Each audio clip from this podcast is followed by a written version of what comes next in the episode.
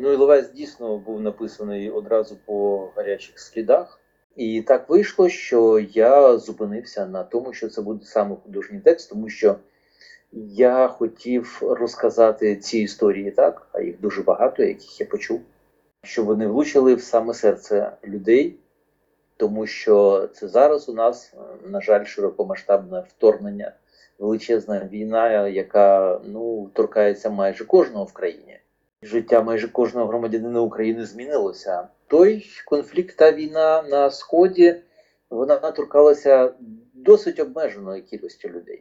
І мені хотілося донести, що небезпека близько, вона поруч, що завтра ця війна може прийти в наш дім. І тому я писав так, щоб перевернути емоції у людей. Щоб люди читали, і плакали, і сміялися, і переживали за героїв. Зробити такі історії, щоб вести за собою читача і от просто змусити, можна сказати, думати про цю війну і дбати про те, щоб підтримувати нашу армію. Сьогодні в подкасті письменник і журналіст Євген Положій. Автор більше десятка книжок, серед яких є і військова. Книга «Іловайськ» вийшла в першу річницю трагічних подій у вересні 2015 року. «Іловайськ» – це книга про мужність, неймовірний героїзм і людяність українських вояків і офіцерів, бійців добровольчих батальйонів, батальйонів тероборони. Книга присвячена усім, хто в нерівному бою поклав життя за Україну.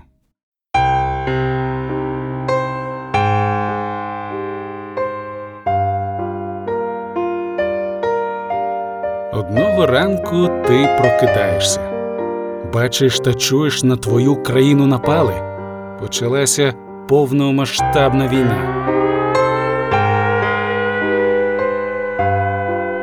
Насправді, військова агресія північного сусіда триває 8 років. Але тепер його мета очевидна – остаточно знищити нашу державу.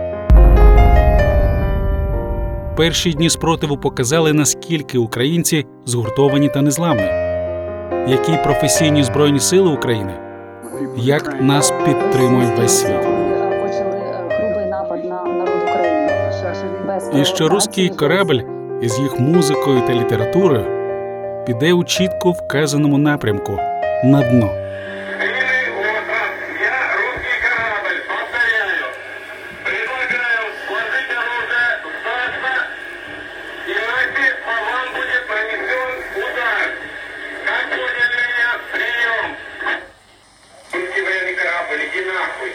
Очевидно, наша зброя – це мова і книга не менше, ніж гаубиці та джавеліни. Тому я маю потребу розказати про книги та їх авторів, про нашу війну і спротив окупантам. Героями подкасту стануть письменники, воїни та волонтери. Ви дізнаєтеся, чому і що вони пишуть про війну. Послухайте уривки кращих творів української мілітарної прози. Музика Едуард Діля Приступа. Мене звуть Сергій Левчук, і це подкаст «Війна і книга».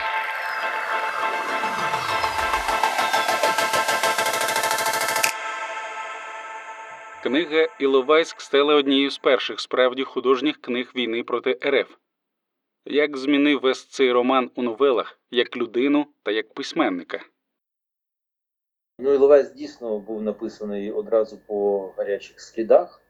Роман вийшов в світ 2 вересня 2015 року. Матеріал я почав збирати у вересні 14-го майже одразу. Весь час збирав матеріал, потім писав. Це було дуже швидко і дуже енергійно. Я дуже багато їздив, зустрічався з військовими, волонтерами, з усіма, хто мав дотичні до цих подій. І це само по собі стало просто величезним досвідом для мене, як для людини, тому що як для письменника, тому що раніше я, як і більшість людей в країні Україна, не стикався ні з бойовими діями, ні з війною, ні з тим, що несе ця війна, і слухаючи і бачучи те, що відбувається в той момент, звісно, це не могло не вплинути на мене, як на письменника, як на людину в одній особі. Це безумовно так. Це дуже важливий, травматичний, але це той досвід, який допоміг мені все ж таки і свою травму подолати.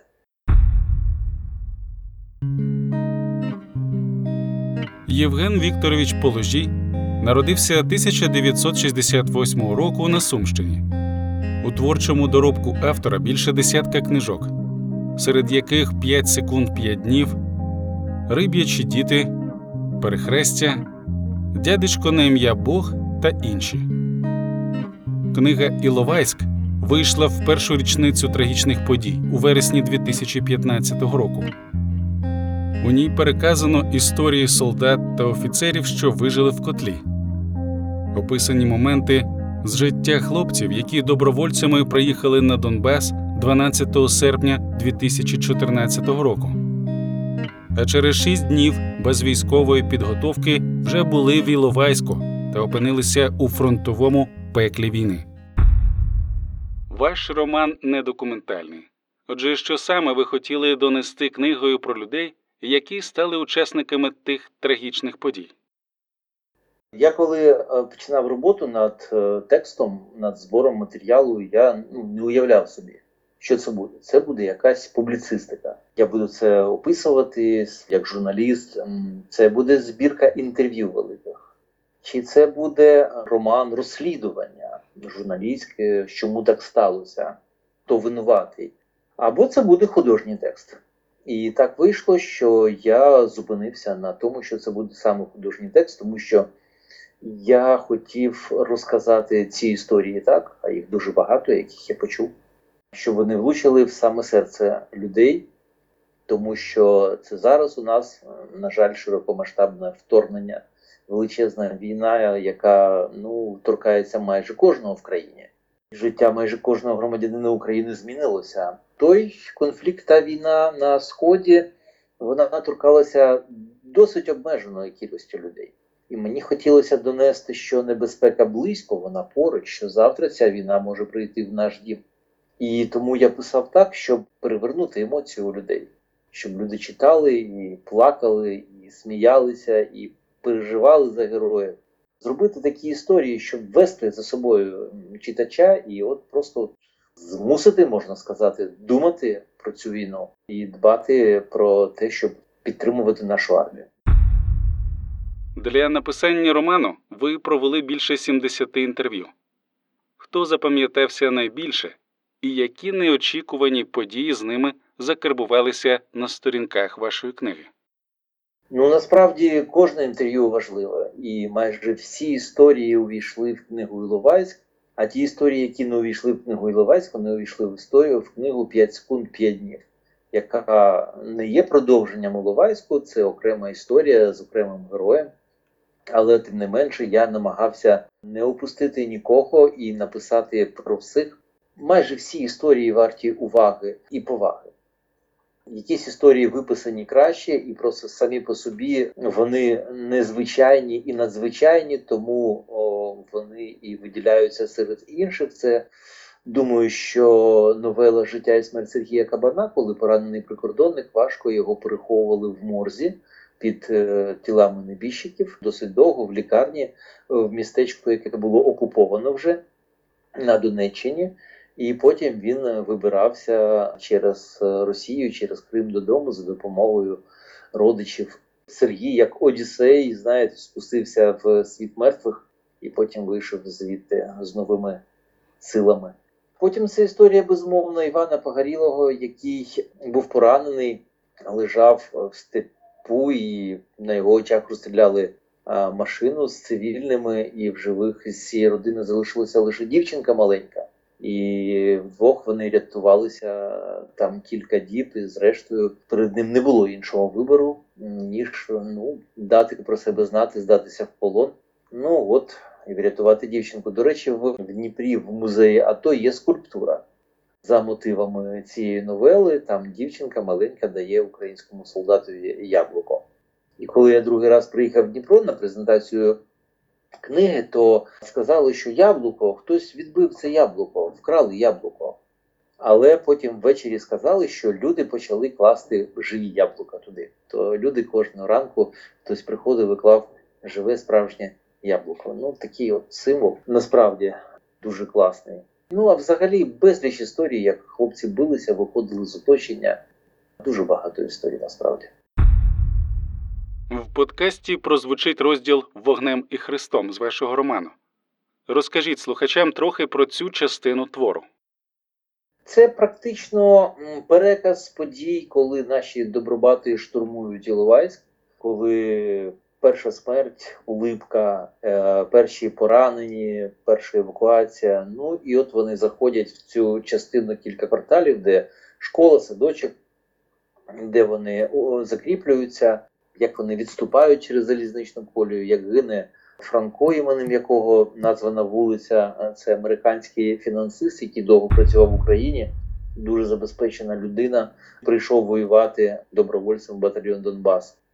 Це якраз та жива історія, написана фактично з вуст, може, 5-8 людей, і потім я ці узагальнив всі їхні оповіді і створив таку більш-менш цілісну картину того, як це відбувалося, з кількох точок зору. Я потім дивився фільм, який зняли «Іловайськ батальйон Донбас». В принципі, практично ідентична картина, і це мене так потішило як автора. Значить, я все правильно записав і відтворив. Все ж таки, це художній твір. Мені все ж таки хотілося, щоб це все відповідало дійсності, але характери людей, думки, мрії, насправді це вже не документ, це вже дійсно художній твір. Яка воєнна література подобається вам особисто? Назвіть кілька улюблених авторів. Я не можу сказати, що мені подобається військова література, взагалі читати про війну. Як мені не подобається і писати про війну. Я написав 2 книжки про війну, написав сценарій великого художнього фільму «Кордон». На жаль, зараз зйомки його перервані через якраз ту саму війну. Документальний фільм «Родинна справа». Слава Богу, він вийшов, в прокаті був і показаний. Це теж насправді про війну, про родини, які воюють. І там, до речі, ви згадували про історії. Так от, там одна з тих історій називається «Сімейна справа Семенових». Це про 3 покоління Семенових. Це люди, які живуть в місті Суми. Це там, де я живу. І дід його воював з фашистами, Юра воював з рашистами, і дід і онук потрапили до полону. Там дуже багато паралелей насправді. От. І потім ще і батько, і старший брат також пішли воювати, тому от така от сімейна справа Семенових. Насправді показова насправді історія, тому що це молода людина, Юра, молодий офіцер, він народився в Україні, знає Україну, ніколи не було іншого паспорта, він просто українець від А до Я. Хоча він говорив російською мовою, як і більшість людей у Сумах. Але коли вже ми спілкувалися, і коли він просив книгу в подарунок, то він казав тільки українською мовою, і зараз він уже у фільмі говорить гарною українською мовою. Я не люблю читати і писати про війну. Напевне, що найтака могутніша книжка, яку я прочитав про війну, це Варгаса Льоси «Війна кінця світу». Це історія про величезне таке релігійне повстання в Бразилії і неймовірно написане. Той самий Маркес багато писав, багато війни в його також романах буває. В цілому про сучасну війну я налаштовував собі слух, я людина дуже цивільна, насправді. Успіх книги, успіх тексту, він дуже залежить від інтонації, чи правильно ти інтонацію візьмеш в оповіді. Я просто не знав, як розповідати про ці смерті. Я не був в Іловайську, я не воював. Автомат – це не моя зброя, принаймні поки що. Моя зброя – слово. І я мусив вибрати із цих мільйона слів правильні слова і, такий приціл навести, щоб влучно вистрелити. Я багато читав ветеранської літератури, і, більшість з цих книжок мені дуже сподобалося. вони написані талановито, з дуже класним знанням предмету, що не дивно, бо вони ветерани, вони знають, про що вони говорять. Так що у нас дуже багато гарної військової прози. Як письменник, що би ви порадили слухачам при виборі книги про нашу війну? Кожен бере на свій смак. Я дивлюся книжку, відкриваю на будь-якій сторінці і починаю читати. Один абзац, другий, потім ще раз і ще раз. Три рази. Якщо все окей, мені подобається те, що там написано, як це написано, перш за все, то я цю книгу куплю. От мій метод дуже простий, тому що книжок дійсно багато, більшість з них дуже достойні. Ну, я думаю, кожен вибирає на свій смак. І взагалі, мілітарна проза, вона чи може бути корисна, якщо можна так сказати. Все ж таки, це книга про те, там, де вбивають, там, де вмирають люди, там, де багато смерті, там, де багато жаху. Слава Богу, в усіх книжках, однак правда, світла сторона перемагає. Я думаю, що мілітарна проза, вона допомагає все ж таки цю травму, яка є, психологічно якось пом'якшити. Вона дає такий, може, перспективний погляд, що може відбутися. Звісно, якщо ти хочеш вижити, то книжка, художня література тебе не навчить, як це зробити насправді. Для цього є спеціалізована література, там, як поводитися в тих чи інших випадках. І це значно корисніше з точки зору практики і виживання, мені так здається. А художня проза – це все ж таки емоція, це допомагає зайвий адреналін може викинути в повітря. Я ж кажу, десь в перспективі побачити, що взагалі навколо може відбуватися і яким чином це може бути. Паперові книги автора Євгена Положія можна придбати на сайті видавництва Фоліо та в інших книжкових онлайн-магазинах. Вашій увазі пропоную уривок з книги.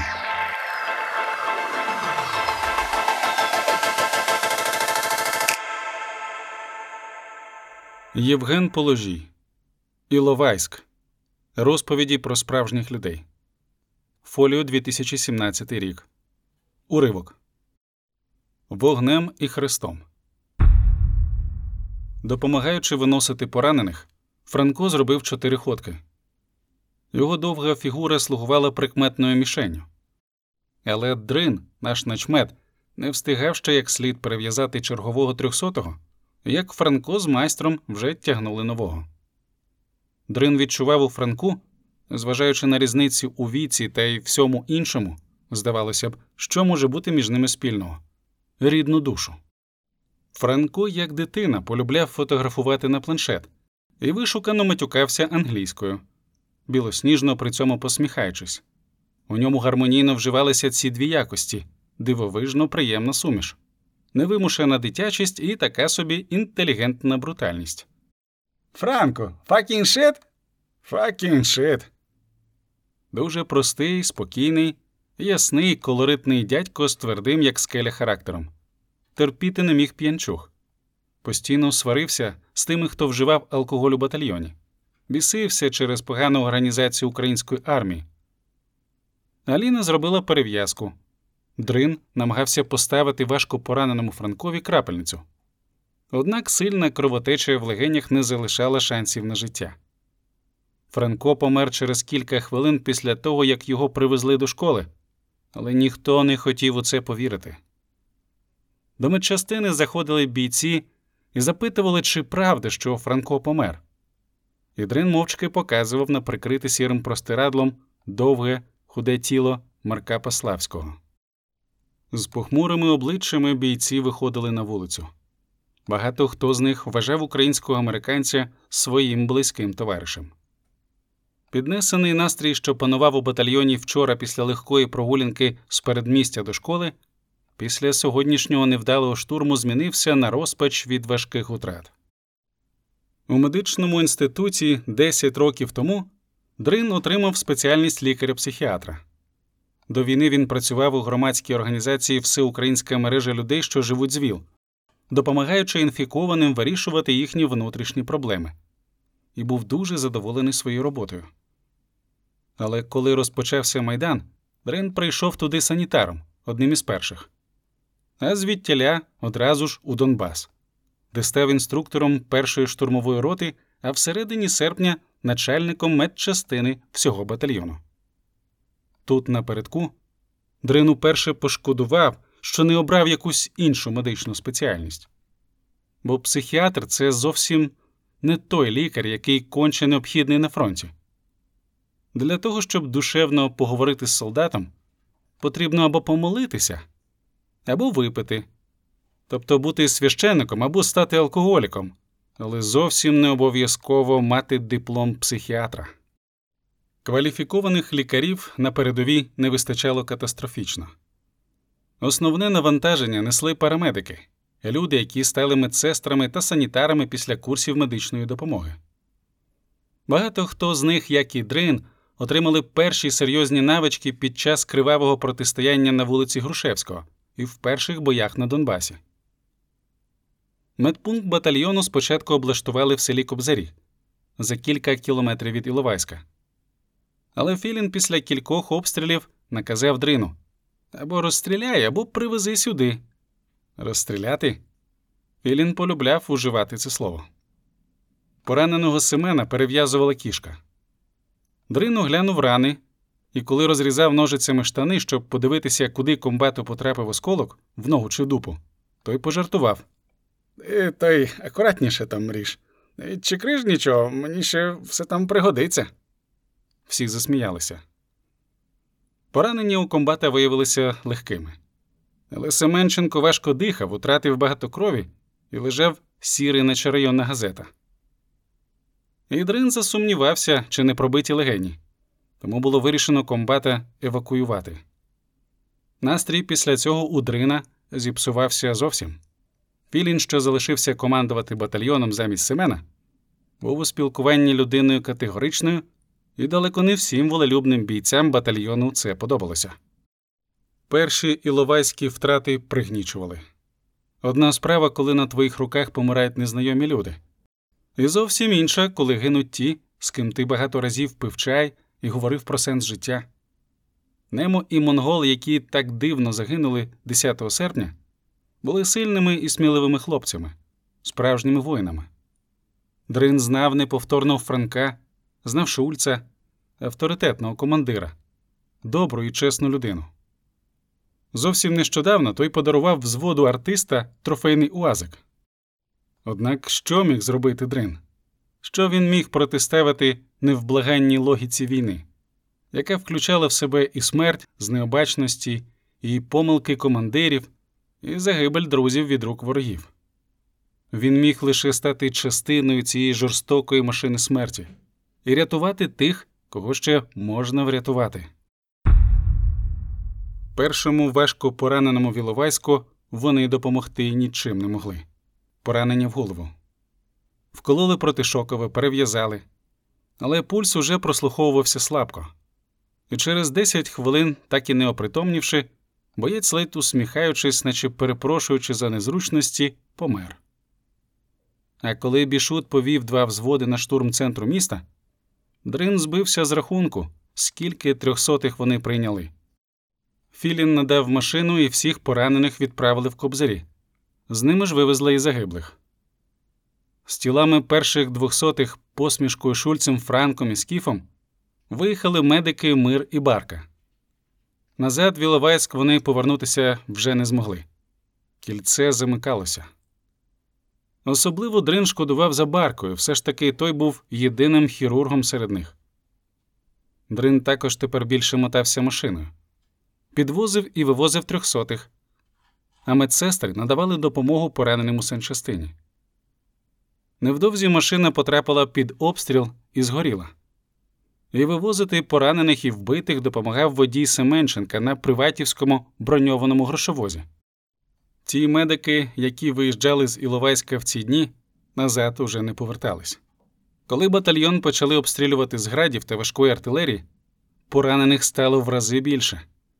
Багато бійців поводилися як справжні чоловіки, до останнього залишаючись напередку. Лермонтов навіть не давав себе перев'язати, мовляв, дрібниці, до весілля заживе. Фотограф вискочив із машини, яка везла його на евакуацію.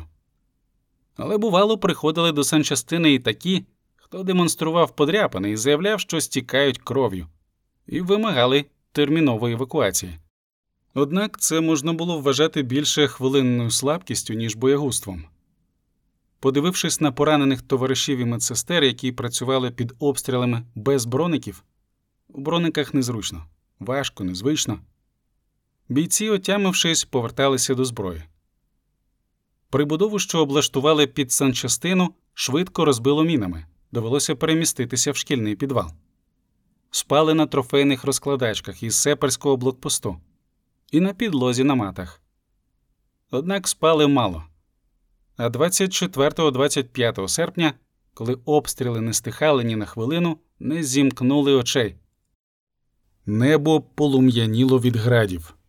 Снаряди розривалися зовсім поруч у дворі, знищуючи техніку, яка тріщала і горіла, відблискуючи полум'ям на скло та освітлюючи цей маленький апокаліпсис.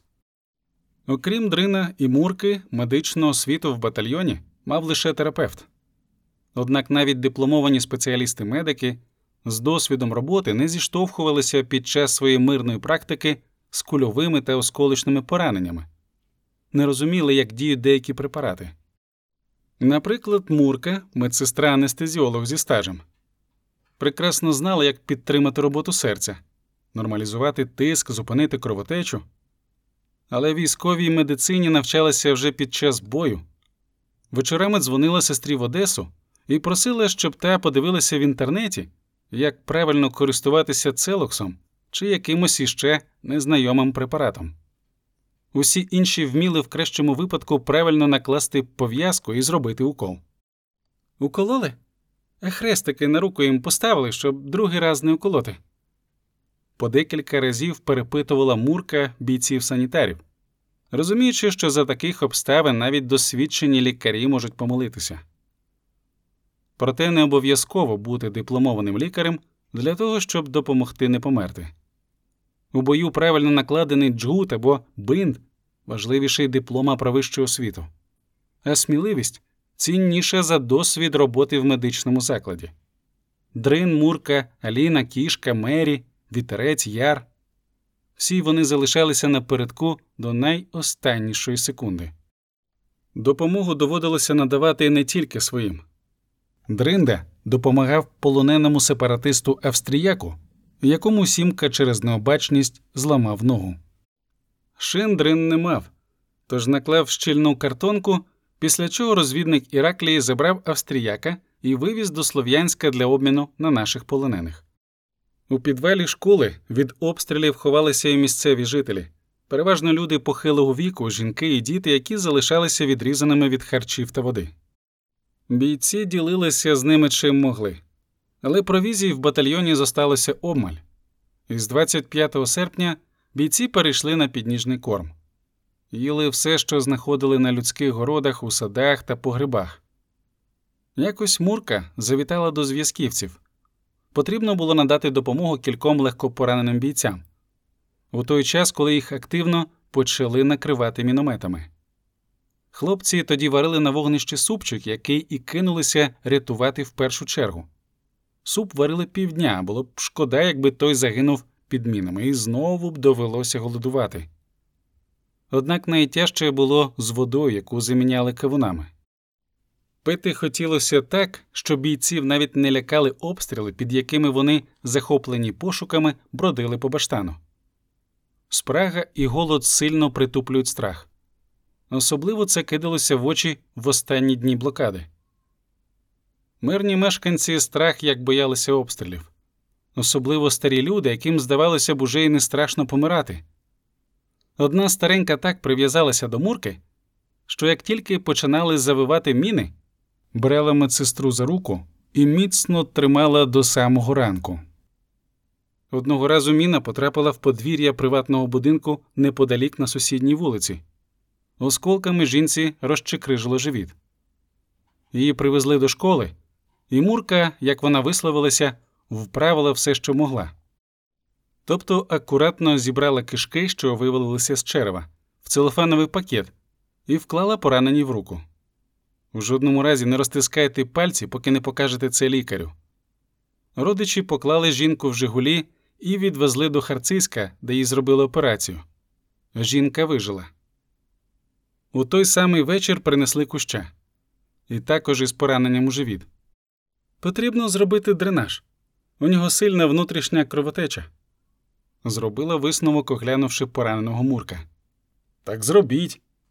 Його товариш із позивним, здається, Грех, стиснувши зуби, з надією дивився на медсестер. Я не зможу, я не вмію, я, на жаль, не хірург, і його потрібно евакуювати. Зачекайте, я швидко. Мурка відійшла вбік і переговорила по телефону. Зв'язок ще пульсував. Я зараз розмовляла з родичами жінки. Вона також поранена в живіт, місцева. Ми їй трохи допомогли. Її в Харциськ вивезли в лікарню. Тепер уже все гаразд. Зробили операцію, мусить вижити. Вони згодні вивезти мене з Кущем до лікарні. Я до Філіна піду. Мурка швидко знайшла Філіна. Але той не був налаштований на довгі розмови, бо вислухав і сказав «ні». Ну чому ні? Чому ні? Він же помре, ви розумієте? Кущу терміново потрібна операція. Пояснювала Мурка, але командир був невблаганим. Вас спіймають сепаратисти і вб'ють обох. Ні, мене місцеві вивезуть на машині. Ми Куща в цивільне перевдягнемо. Я скажу, що дружина. У мене сукня навіть є. Я взяла з собою, біла така, з бретельками. Ти взяла сукню на війну? Здивувався Філін. Навіщо? Не знаю. Знизала плечима Мурка. Вона місця мало в наплічнику займає. Раптом знадобиться. Відпустіть нас, будь ласка. Ні, вас там уб'ють, а тут лікувати бійців нікому. Філін не поступався. Кущ ще помре. Крикнула Мурка, та командир вже не слухав її, захоплений терміновим повідомленням по рації. Мурка розвернулася і похмуро пішла вниз.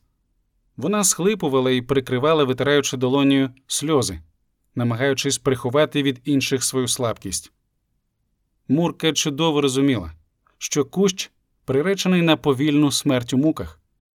І те, як холоднокровно його прирік Філін, не давши навіть маленького, навіть мікроскопічного шансу на порятунок, гнітило і бісило її. «А що?» – запитав Грех. «Дозволив?» Мурка сумно захитала головою. «Кущ твій друг?» «Ні, я просто опинився ближче за всіх, коли його поранило. Наклав бинти і притягнув сюди». Кущ помирав 16 годин у жахливих муках. Весь цей час Мурка не відходила від нього. «Врятуй мене, дівчинко! Врятуй мене, будь ласка!» – молив боєць. «У мене дома донька, 7-місячна!» Іноді він плакав. Тихо. Прихилившись неголеним закіптявілим обличчям до ковдри, щоб ніхто не чув. Мурка знала, що плаче Кущ не від болю. Хоча йому, напевно, дуже боляче, а від безсилля і розуміння, що смерть неминуча. У Куща були напрочуд виразні сірі очі і густі чорні брови. Їй і самій хотілося плакати, коли вона дивилася в них. Однак обстріли і нові поранені не давали права розклеюватися. Вночі, дочекавшись, поки Кущ провалиться в чергове безпам'ятство, вона, проклинаючи долю, війну і Філіна, вилізла на шкільний дах, де зв'язок працював дещо краще, і подзвонила знайомому хірургу. «Так», – відповів крізь густу чорну ніч сонний, гарно поставлений баритон. «Я слухаю». «Привіт, це Аня з Одеси, Ільяшенко, пам'ятаєш?»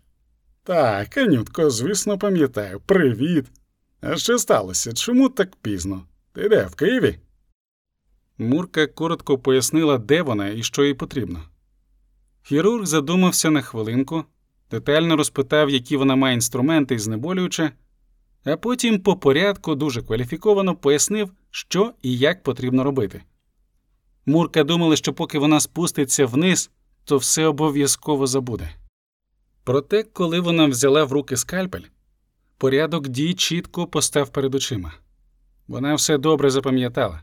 Все, що говорив їй цей високий, красивий брюнет-хірург з модною зачіскою з такого далекого нині Києва. Знаменитий професіонал. який щойно повернувся з престижної міжнародної наукової конференції з Франкфурта. Вагаючись, стискаючи до поту в вологих долонях інструменти, Мурка просиділа над пораненим бійцем близько години. Однак так і не наважилася на операцію. Кущ помер наступного дня, за кілька годин до початку евакуації батальйону Дубного Пілля. Він став єдиним, хто помер у шкільній санчастині. 28 серпня журнал реєстрації санчастини налічував більше 100 поранених. Половина з них знаходилася у важкому стані. Їхнє життя залежало від того, наскільки швидко вони потраплять до рук хірургів. Закінчувалися кровоспинні препарати. Не вистачало джгутів, бинтів, знеболювальних, шприців. Поруч із санчастиною в спортзалі працював штаб, де командував Філін. Сюди сходилися на вранішні наради командири батальйонів і рот. Заступник комбата Донбасу Філарет, командир роти Донбасу Тур, комбат Світязя Олександр Фацевич, комбат батальйону територіальної оборони Херсон Руслан Сторчеус і комбат миротворця Андрій Тетерук, інші командири. У штабі гучно сперечалися і сварилися. Думки про те, як діяти далі, розходилися, однак останнє слово завжди залишалося за Філіном. І слово це звучало так. Наказу відступати ніхто не давав. Після невдалого штурму 19 серпня Донбас запросив у штабі АТО підмогу. Але окрім Дніпра-1 і Світязя, в перші дні підкріплення не надійшло. 22-23 серпня підтягнувся взвод Донбасу, що охороняв артилерію в Попасні. І одразу ж був кинутий на підстанцію. З бази в Кураховому забрали всіх, хто не відмовився. Навіть тих хлопців, які ще не були зараховані до штату батальйону. Вони навіть не мали своєї зброї. Зайшли батальйони Херсон і Миротворець. Їх відправили зайняти залізничне депо і тримати там оборону. Там вони і просиділи під шаленими обстрілами майже тиждень. Без комунікації, поставок провізії і води, доставку яких унеможливлювали диверсійні групи противника, які активно працювали на цій стороні міста. З депо до штабу на наради регулярно їздив комбат Сторчеус. Але доцільність цих поїздок викликала величезні сумніви. Навіщо ризикувати життям заради 2 годин розмов про одне й те саме? Вочевидь, ці рейси не могли залишитися непоміченими. І якось ранком, по дорозі в штаб, машина комбата потрапила в засідку. Комбата і водія розстріляли впритул. Безглузда загибель Руслана Сторчеуса гнітюче вразила бійців Херсона. Вони не розуміли, які завдання виконували, з якою метою знаходяться в депо під масованими обстрілами, де обіцяні штурм та зачистка Іловайська, де військо, яке мусило прийти на допомогу. Точно такими же питаннями задавалися і в Донбасі. 10 бійців, не отримавши адекватних пояснень, посварилися з Філіном і, незважаючи на його накази і обіцянки розстріляти на місці, вийшли з Іловайська до Многопілля. «Це лажа!» – кричали вони. «А не війна, ми тут у капкані. Де Семен? Де армія? Нас усіх тут покладуть!» Вони вчинили справжній маленький бунт, як на кораблі, що потрапив у біду. Проте, на відміну від корабля, їх не підвісили на реї. І одразу ж пішли розмови. Мовляв, операція по захопленню Іловайська силами добровольчих батальйонів планувалася в Дніпропетровській обласній державній адміністрації без узгодження зі штабом АТО і міністром оборони. Військові не йдуть на штурм через конфлікт між міністрами оборони та внутрішніх справ. Порошенко поставив за мету позбутися всіх патріотів із добровольчих батальйонів і таке інше. «Не вір», – говорив Шева. «Нині про що тільки не почнуть звездіти. Що тут, що по телеку. Менше паніки, більше впевненості у власних силах. Менше інформації для ворога. Ми ж самі про себе все сепарам розповідаємо. Грьобаний стид. Наше завдання – залишитися живими, а не здохнути тут. От і все». Що сказати, Шева, як завжди, мав рацію. Ми продовжували виконувати накази наших командирів. Тримали з усіх сил периметр. ходили штурмувати блокпости, допомагали товаришам відбивати ворожі вилазки. 24 серпня, на День Незалежності, разом із бійцями Світязя, при підтримці коробок Апіса ми взяли черговий блокпост. Під час штурму поранило Хмару і Ромео. Блокпост залишився тримати Світязь. Але після сильного обстрілу хлопці відійшли в школу. Тож наш взвод, яким командував Яцик, відправили на ПМС. Бомбили нас там рясно, але нічого, витримали, не пішли. «Я тут по свободі подумав», – сказав якось Шева, коли ми забилися в шпарини в укритті під обстрілами. «Про цього капітана з 17-ї бригади, який коробочками командує. Він же добровільно з нами сюди зайшов. Ніхто його не змушував. Бойовий офіцер, на відміну від деяких». «Так, це зрозуміло». Обстріл на хвилину стих. І Шева виглянув на двір. На небі не світилося жодної зірочки. «Холодно, блін. Позивний у нього цікавий – Апіс. Це ж бог плодоріддя в єгипетській міфології, а ще ліки з отрути бджоли. Як думаєш, він на честь бика свій позивний взяв чи на честь бджоли?» Я міркував те, що позивний капітана видався трохи незвичним на слух. Але я не концентрував на цьому уваги. Тут у деяких бійців і не такі позивні можна зустріти. І згадав нарешті назву книги, яка крутилася весь цей час у голові. «Хмарний атлас». «Що?» – здивувався Шева. «Книга така є. І фільм одноіменний «Хмарний атлас». Там ватажка повстання проти світового порядку звали Апіс. У нього там ще й пика неймовірно страшна». «Ну, у нашого Апіса з фейсом усе нормально. Написав книгу хто?» Шева реально здивувався. «Не пам'ятаю, вже забув. Потрібно буде у капітана при нагоді запитати». Шева розсміявся. Але самого сміху я не почув, лише побачив у відблиску нових вибухів його веселі очі. Скоро стало зовсім кепсько з куривом. Заядлі курці скручували з газет самокрутки з чорним чаєм. Але це мало допомагало. Без цигарок бійці ставали нервовими і за першої ліпшої нагоди починали або сваритися, або говорити про необхідність наступу. «Хто курець, той мрець», – жартував некурящий Грім зі свого окопу номер 5. Він із дитинства займався бойовими мистецтвами і досяг високого рівня, хоча, коли прийшов до секції, на нього ніхто не покладав особливих сподівань. Однак його тренер, як стверджував Грім, не мав поганих учнів не тому, що відбирав тільки гарних і перспективних, а тому, що шукав, знаходив та культивував тільки гарне в будь-якому хлопчакові. Грім ніколи не скаржився, хоча після 24 серпня сепари зовсім знахабніли і лізли з посадки та через залізницю, що чорти. Автобуси і машини на подвір'ї школи після кількох масованих обстрілів перетворилися на купу обгорілого металу. Під час одного з таких обстрілів контузило заступника комбата Філарета. Після розриву міни він упав і дико закричав, тримаючись обома руками за спину. Дрин подумав, що заступник комбату поранений, швидко ввів знеболювальне. Однак при огляді жодних ознак поранення на тілі у Філарета не виявив. Проте Філ продовжував лежати на землі як колода і не намагався встати, а тільки стогнав: «Спина, спина!». Напевно, вибуховою хвилею йому затисло або змістило хребці. Але виявити навмання в польових умовах, що в дійсності сталося, Дрин не мав жодної можливості. Підійшли Яцик і артист. Порадили Філа евакуювати. «Ні, я залишуся», – почав заперечувати замкомбату. «Я залишуся». «Та ти тільки заважати нам будеш», – заперечив артист. «Доглядай тут за тобою. Їдь, поки ще є можливість вискочити звідси». Підійшов Філін, який, як завжди, висловився категорично. «Немає про що говорити навіть. Контузило? На евакуацію».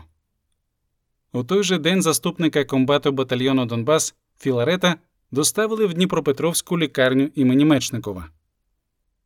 «Цього разу він вирішив правильно», – сказав, посміхаючи, Шева.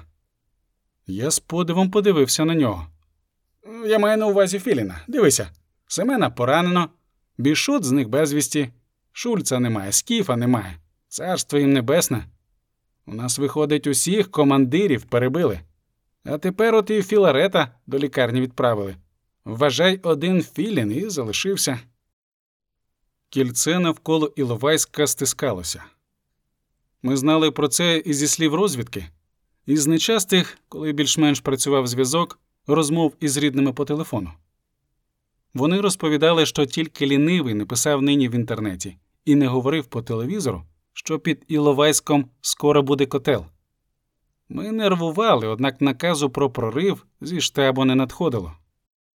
Тепер більшість машин із пораненими не могли прорватися крізь оточення і поверталися назад. Напевно, всю серйозність ситуації в повній мірі ми відчули тільки 22 серпня, коли наші афганці повезли до Многопілля кількох поранених і речі Скіфа. Вони натрапили у засідку біля Кобзарів. Бусик розстріляли з гранатометів. Троє поранених – Румун, Арт і Колдун – загинули одразу. А Карат, якому перебило ноги, залишився прикривати відхід побратимів. Карат був із тих, хто в далекому 79-му році одним із перших зайшов до Афганістану. Думаю, він без вагань прийняв для себе це рішення ще в той момент, коли попросив у дантиста віддати йому гранату. Відстрілявши весь боєкомплект, Карат дочекався, коли його оточать. Хлопці, які вже відійшли досить далеко, почули тільки вибух і передсмертні крики ворогів. Для наступу ми не мали ані достатньо техніки, ані даних розвідки про кількість та розташування сил противника, ані детальних карт міста. Нас прирекли на найбезглуздіше заняття – сидіти в укриттях і служити живими до часу, мішенями для ворожої арти. Розмови серед бійців ходили різноманітні – наступати, відступати, хоч щось робити. Про те, що саме робити і куди потрібно рухатися конкретно, ніхто достеменно не знав. Ми смикали командирів, розуміючи, що кожен наступний день в оточенні коштуватиме нам нових життів. Але Філін казав, що він знаходиться на постійному зв'язку з Семенченком. А командувані і міністр особисто ось-ось обіцяють вислати підмогу. Однак жодної допомоги не надходило. Зате щоночі до нас надходило все більше і більше мін і снарядів. Школа слугувала чудовою мішенню. І якщо раніше сепаратисти валили переважно в молоко, то тепер картина змінилася кардинально. Клали прицільно і кучно. Відчувалося, що там за градами і мінометами, що плюють в нас вогняною смертю, тепер працюють зовсім інші, добре навчені люди. У дитячому садочку, де базувався батальйон, Грех змінив спеціальність, перекваліфікувався на водія. «Непогано звучить», – думав він. У дитячому садочку він став водієм ЕГЕШ. Так сталося випадково. Один із водіїв батальйону «Світязь» отримав травму хребта. І Грех напросився до хлопців у машину. Йому набридло вештатися по блокпостах. Хотілося вже руху, драйву, осмисленої дії. Незважаючи на драматичність ситуації, в яку вони потрапили тут, в Іловайську, Грех ані на секунду не шкодував про те, що тоді, в Старобешевому, кілька днів тому, коли він вийшов із шеренги зі своїми відділеннями, не поїхав додому, а навалив командуванню по повній. І про те, що виданого боєкомплекту вистачає лише на 5 хвилин бою. І про те, що перед тим, як посилати бійців на штурм укріпленого району, їх необхідно доозброювати гранатометами і підствольниками. І про те, що в більшості бійців непридатні старі каски. Як не дивно, але ближче до вечора батальйон отримав усе, про що говорив Грех. І він, зрозуміло, залишився. До тих 15, що вийшли з шеренги ранком, ввечері додався лише один – досвідчений десантник, що пройшов Афган і Чечню. «Вибачте, хлопці», – сказав він, прощаючись. «Але я так воювати не можу. От усе неправильно робиться. На вас командири тренуються, як на котиках, а я не м'ясо». Ніхто його тоді вголос не засудив. Тільки подумали, що злякався, напевно, от і все, не зрозумівши сенсу його слів. Зате нині Грех бачив, наскільки правий був той десантник. Тут дійсно мало хто розумівся на тому, як потрібно воювати, що таке війна і як варто поводитися в обставинах, що склалися. Багато хто ходив без шоломів та броників. Накази командирів часто ігнорувалися.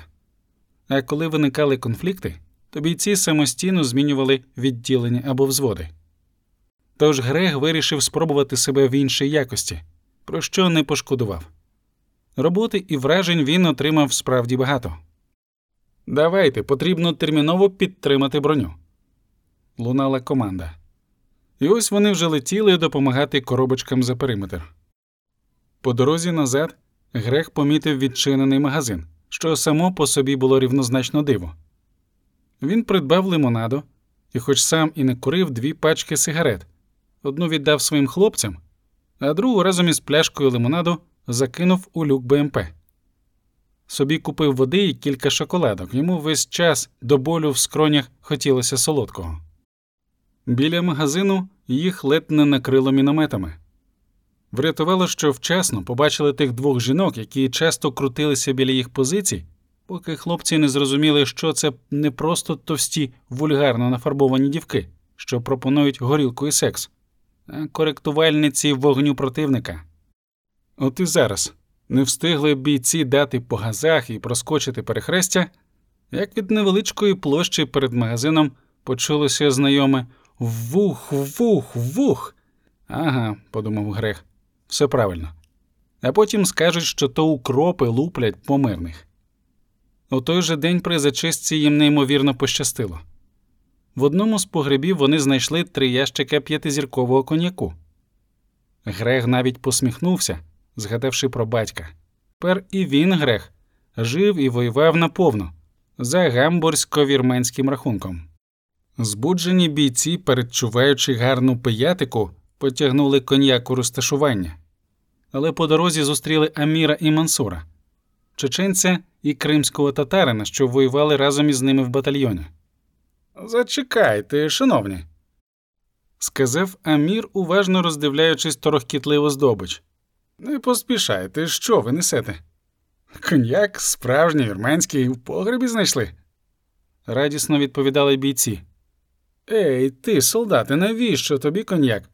Будеш пити, твої друзі питимуть. П'яним будеш, як стрілятимеш?» «Аміре, та що тут пити на 30 людей? Та ми...» «Звідки знаєш, що це справжній коньяк? Що він не отруєний? Іди, йди, я зараз гранату туди кину. Постав пляшки на землю і тікай швидше». Мансур дійсно достав із розгрузки гранату. Грех добре розумів, що ці двоє не жартували. Ці хлопці взагалі не схильні до жартів, коли справа торкалася віри, війни і алкоголю. Якби таких солдатів, відважних у бою і скромних у побуті, які не вживають алкоголю і точно виконують накази командирів, в українській армії служила хоча б половина, то війна б уже давно закінчилася перемогою. «Зачекай, Мансуре!» Грех виставив уперед розкриті долоні. З Мансуром він познайомився ще в Старобешевому. «Маю ідею. Давай я коньяк обміняти спробую».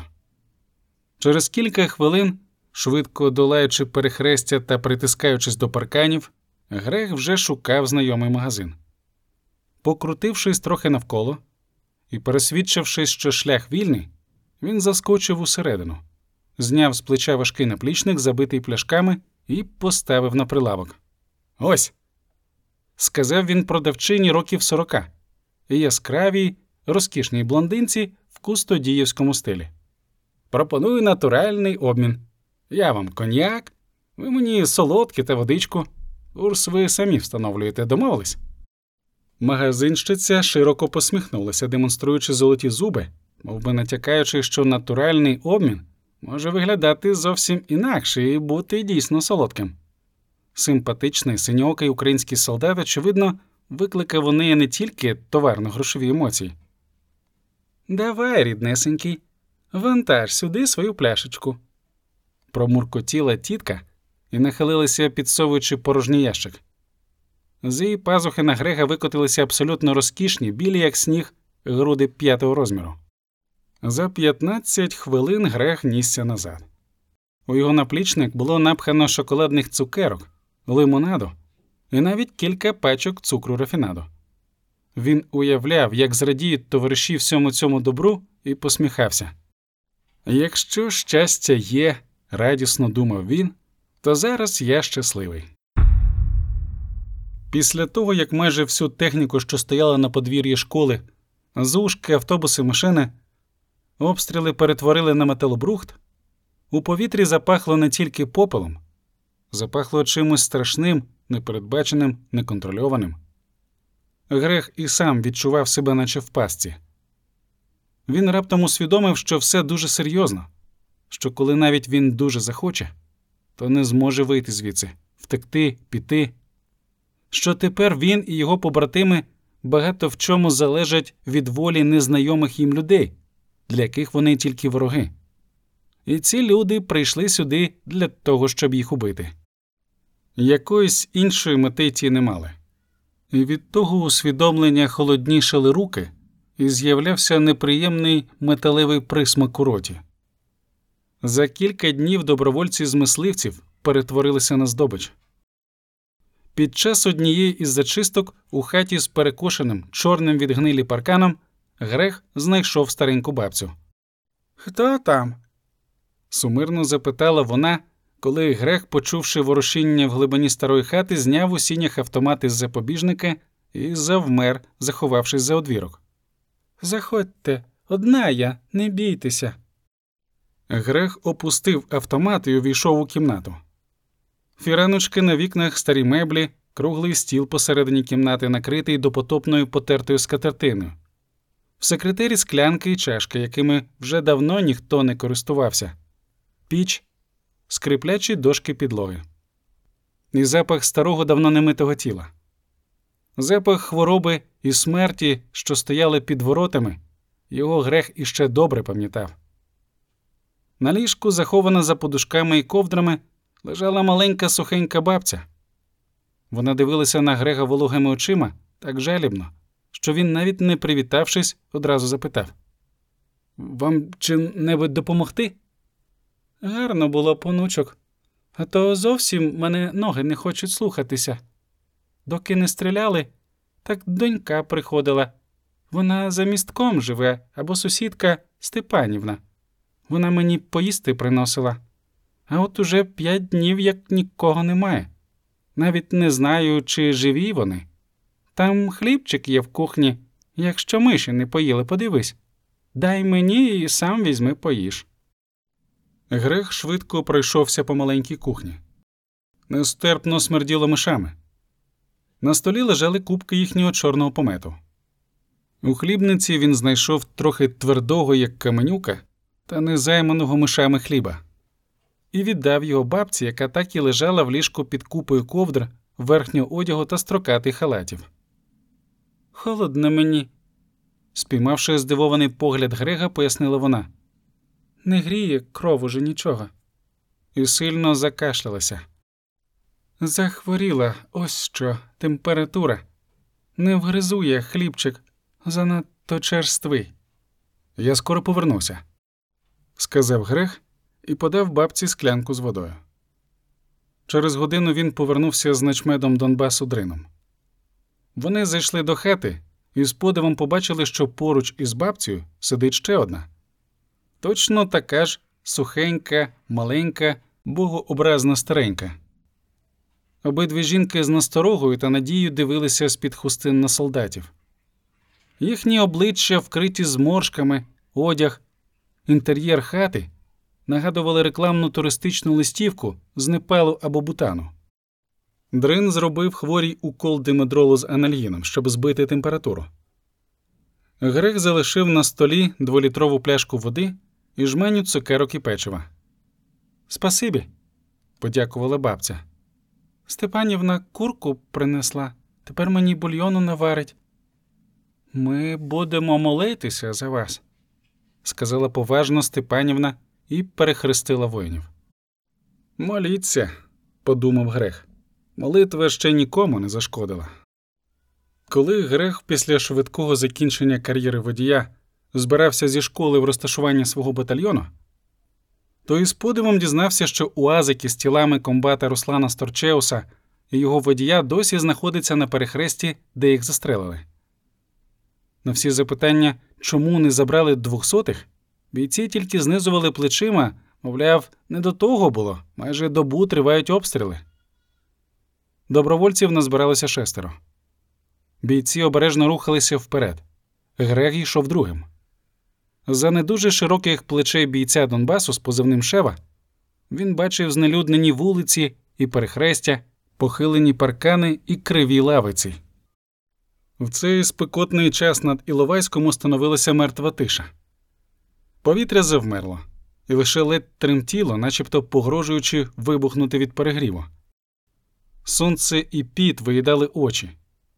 Однак навколо було так мирно і так гарно, що коли б не автомати в руках, то могло б здаватися, що війна – це пообідній сон. Відчуття нереальності війни підсилила дівчинка років 8-9. Спочатку Грег почув легеньке дзинь-дзинь.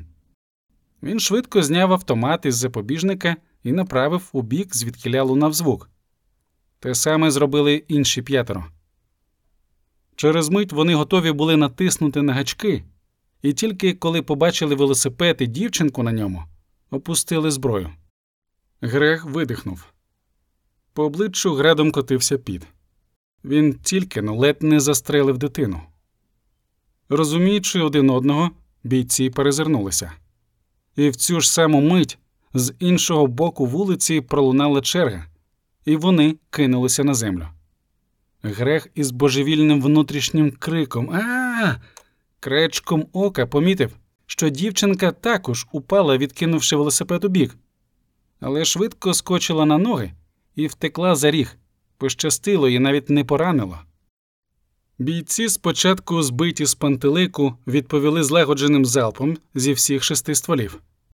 Через 5 хвилин вони вже діставали тіла 2 убитих учора товаришів з машини. Очевидно, їх групу тут не чекали. А стріляв по них якийсь зальотний сепаратист, що, отримавши у відповідь автоматні черги, швидко зник. Люди гинули по-різному. Іноді випадково. Іноді смерті ніяк не можна було уникнути. Іноді гинули через необачність або відсутність бойового досвіду. Однак найдурнішою смертю, яку Грег бачив в Іловайську, була смерть іспанця і хохла. Хлопці кип'ятили самовар і чистили зброю прямо посеред вулиці. Міни падали все ближче, але вони не думали кидати свою роботу. «Аго, вже пора йти звідти!» гукали їм із укриття, та вони навіть вухом не вели. Поруч стояла вантажівка «Урал». Можливо, бійці розраховували, що вона їх прикриє в разі чого. Але Грег розумів, що їм зараз просто однаково, глибоко фіолетово. Вони зараз внутрішньо воюють із ворогом, випробовують свою військову вдачу, демонструючи презирство до смерті. Але цього разу хлопцям не пощастило. Міна потрапила прямо в них. Осколками вбило ще одного бійця, гарного товариша Грега по учебці Івана. Ще кількох людей якраз закипів самовар, і вони, ігноруючи небезпеку, радісно побігли чаювати, серйозно поранило. Увечері Грег подзвонив дружині. Та була в гостях у мами і дуже зраділа дзвінку. За цілий день зв'язок з'явився вперше. «Маринко, що там кажуть про Іловайськ? Що пишуть?» «Пишуть, що Іловайськ оточений, що є 2 котли. Один біля Старобешевого, другий біля Кутейникового. Це далеко від Іловайська?» «Так собі». «А ти сам де зараз знаходишся, Григу? Вас же кудись туди направляли, так?» Він пробурмотів щось незрозуміле і перевів розмову на домашні справи. Гарно було б повернутися додому до Дніпропетровська до 1 вересня. Однак Грег розумів, що гарно буде вже тільки те, що він узагалі повернеться додому. Хоча б колись. 27-28 серпня бійці вже вкрай виснажилися. Їли мало, пили ще менше. Але такі незручності можна перетерпіти. По-справжньому гнітила лише невизначеність. Підвал був забитий пораненими. Боєкомплект закінчувався, і ніхто не знав, скільки це все ще триватиме. Командири казали, потрібно триматися. Та було очевидно, що вони й самі в цьому не впевнені. Зі штабу АТО верзли щось мало зрозуміле про підмогу. Та до штабних запевнень вже давно ніхто не ставився серйозно.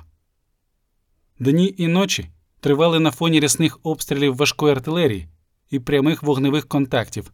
На деяких дільницях противник наступав танками. Бійці чудово розуміли, що через день-два на них чекає повне оточення і знищення. Однак ніхто не опускав рук. Всі билися до останнього, перетворивши в неприступні фортеці школу, депо, ПМС та інші об'єкти. Ворог бісився, крив градами. Але на штурм не йшов, чудово розуміючи, що сил в українців залишилося небагато. Для російських вояків в Іловайську мав випасти неймовірний джекпот. Взяти в кільце і за один раз знищити чи не всі українські добровольчі батальйони. Грех, щоб не впадати у вічі, намагався постійно чимось себе зайняти. Допомагав перев'язувати поранених. У нього непогано виходило надавати першу медичну допомогу. Пару разів провідав знайому бабцю. Та дякувала за цукерки і воду і продовжувала разом зі Степанівною молитися за нього. Інколи під'їжджали з Многопілля машини з боєприпасами, що дивом проривалися через кільце оточення, і Грех завжди йшов на розвантажування. Рух, дія, фізична робота допомагали відволіктися від поганих перечуттів. Ті ж бійці, чиї думки були цілком присвячені становищу, в якому вони опинилися, швидко ставали апатичними, байдужими. Будь-який рух давався їм важко. Вони переважно сиділи в укриттях і відмовчувалися. По школі та інших позиціях з відеокамерою бігав журналіст лівого берега Макс Левін. Ось хто не втрачав присутності духу ані на мить. Левін з'являвся в найгарячіших точках. І Грех дивувався, як хлопець не боїться лізти в саме пекло. Буде цікаво подивитися, що він там не знімає, думав він, і одразу ж посварив себе за те, що так далеко забігає наперед. Потрібно думати лише про те, чим ти будеш зайнятий у наступну хвилину. Як тільки починаєш мріяти про дім і будувати плани, тут же впадаєш у прострацію. Підмічав Грех особливості психіки людей, які потрапили в оточення. Страх і смертельна небезпека справді по-різному впливали на людей. Одним допомагали мобілізуватися, інших вганяли в ступор, позбавляли волі до спротиву. «То піде вантажити 200-х? Я піду». На подвір'ї лежали 9 великих чорних поліетиленових мішків. В одному з них знаходився Іван, приятель Грега, якого вбило біля самовара. Мішки виявилися неочікувано важкими. Мерці важчі за поранених. Грех потягнув обережно вантаж на себе, намагаючись підняти. Ні, одному ніяк. Він озирнувся. Лише один боєць з Донбасу вийшов йому допомагати. Вони притулили автомати до стіни і почали піднімати мішки в кузов. На 5-му вже стало зовсім важко. 6-й мішок розірвався. Широко відкритими очима, обличчям до обличчя, на Грега дивився мертвими, нерухомими зіницями Іван. У Грега затремтіли руки. Він не витримав і знесилений опустив мішок на землю. «Ні, не можу. Давай я закрию йому очі, брате», – сказав донбасівець. Грех тільки зараз впізнав його. Той ішов першим, коли вони витягли тіло комбата Херсона і побачили дівчинку на велосипеді. «Агов, хлопці, допоможіть хто-небудь!» – крикнув Шева. Але ніхто з тих, хто чув, навіть не поворухнувся. Байдужість і апатія пронизували людей все сильніше.